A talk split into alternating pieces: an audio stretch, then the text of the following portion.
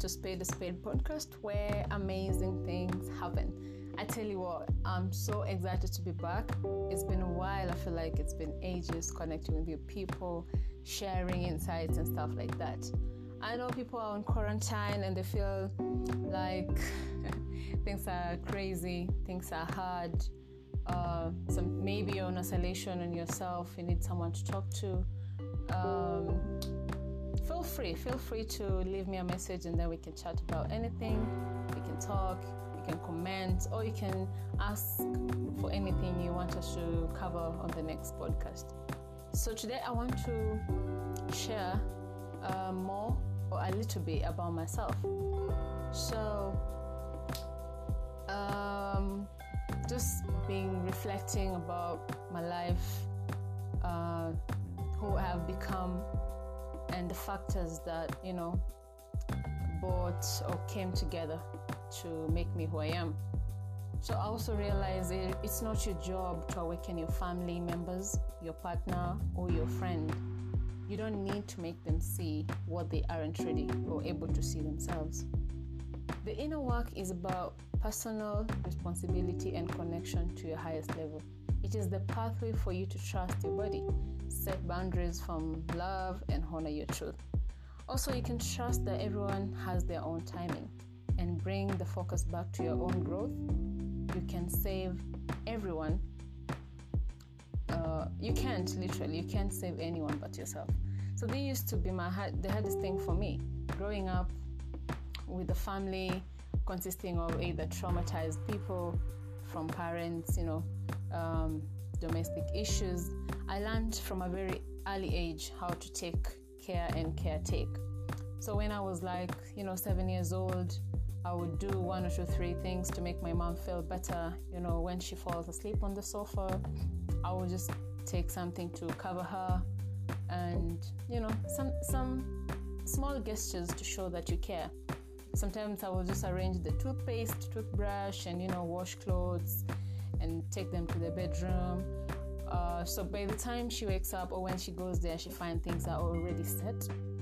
And when I was 19, um, I became to have my own spiritual awakening. I began to see the world differently. I learned about observing my mind and watching my thoughts, challenging my belief system and healing. I became determined to help my mom wake up too. I spent a lot of time trying to reach her. Things, uh, try to teach her things to point out how wrong her reality was to help her wake up faster. Underneath it all, what I really wanted was to connect with my mom. Um, and you know, I wanted her to wake up and heal so that I could experience that loving nurturance from a parent that I never uh, received because, you know, when parents are old, stressed and traumatized, they tend to focus on other important things uh, before giving love to the kids. So, surprise, surprise, the force feeding of my spiritual agenda didn't work. It created more disconnection and misunderstanding. I have a really tough mom. So, it wasn't until I began to do my own deep inner work, learning about my own defenses, my ego, my shadow, my wounded inner child, and the part of me that was still grieving all that I had missed out on a child, out on as a child, that the healing really began. So, you know, um, it can it can be crazy sometimes. And as I healed, I began to soften. As I began to soften, I began to see my mother's shields as a protection. And from that place, I was brought into deep compassion and reverence for the fact that she had survived so much. I no longer wished to rip off her shield of force uh, or force her into the work because I was able to recognize that our paths were totally different. She was doing her best and she simply wasn't ready to re- ready or resourced to open up her past and trying to force that on anyone isn't kind. Um, so, when we want to wake up people or help them see the work they have left to do, we are being invited to look closely at what needs aren't being met in the relationship.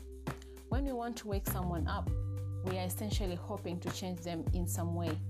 and we only want to change someone when there's something in it for us.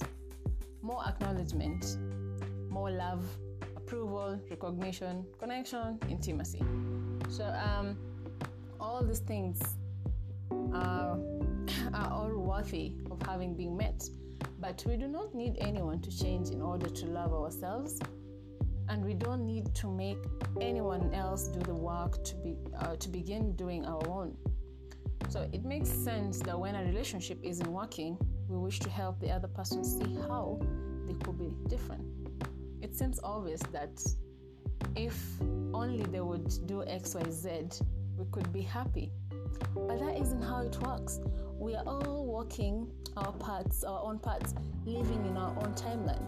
And you don't get to choose the timing for another person's healing.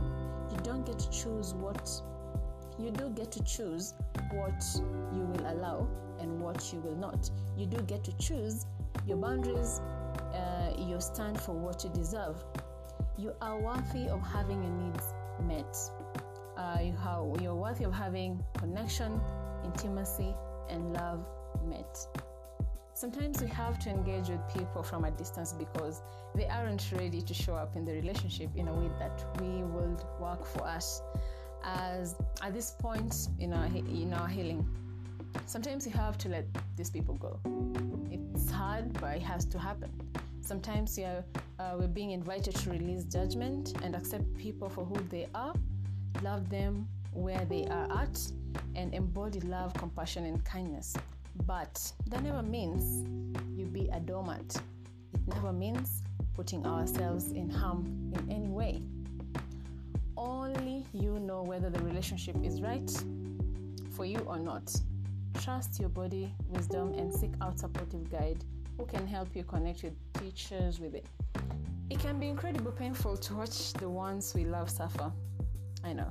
But all we can do is heal ourselves, embody love, and be patient rather than judgmental. When we heal, we impact others. How we show up matters. You are doing a beautiful job.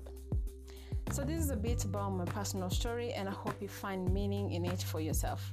Sending you so much love. See you next time. Uh, same place on Spade a Spade podcast. Kindly feel free to ask for uh, any topic to be covered.